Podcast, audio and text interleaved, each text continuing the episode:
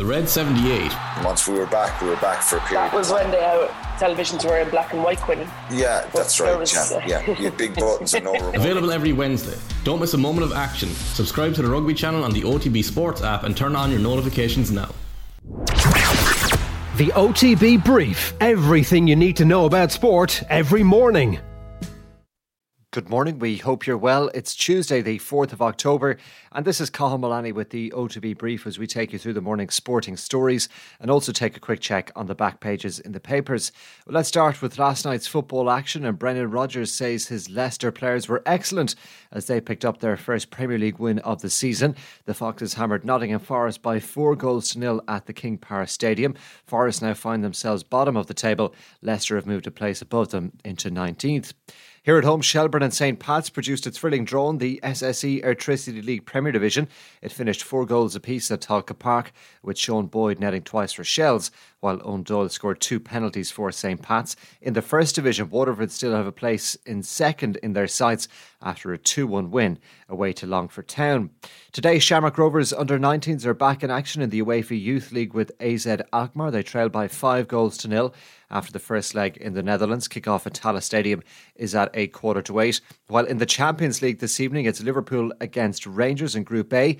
Ajax against Napoli is the other game in that group while Tottenham are in Germany to play Eintracht Frankfurt and Sporting go to Marseille in the same group. Sporting in Marseille is underway from 5.45. Spurs versus Eintracht Frankfurt kicks off at 8 o'clock. The Republic of Ireland under 19s begin their Women's Euro qualifying campaign this afternoon. They take on Poland from 1 o'clock. In darts, Daryl Gurney is in first round action at the World Grand Prix in Leicester later today.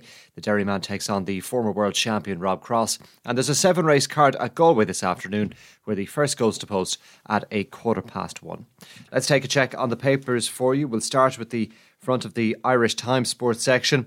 Klopp reassures Nunez after tough start at Anfield. Manager holds talks with new Uruguayan striker who has managed just two goals this season to the back of the Irish Independent this morning. United ready to let Ronaldo go in January.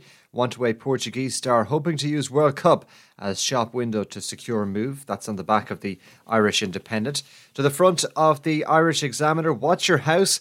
Klopp admits leaky Liverpool may need to change defensive approach. And to the back of the Irish Daily Mail. It's fight night.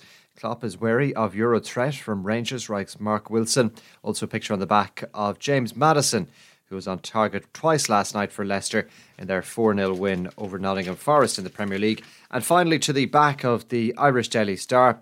Can we fix it? Yes, we can. Klopp will build Kop back up, writes Chris McKenna. Jurgen Klopp insists there is a quick fix to Liverpool's stuttering start to the season, and it's simply to play better. Don't forget that OTB AM is live across our social and digital channels from half past seven as usual this morning, and we're back with the brief again tomorrow, Wednesday morning. Until then, enjoy the rest of your Tuesday. The OTB Brief. Everything you need to know about sport every morning. OTB Sports Radio. Live 24 7 on the OTB Sports app.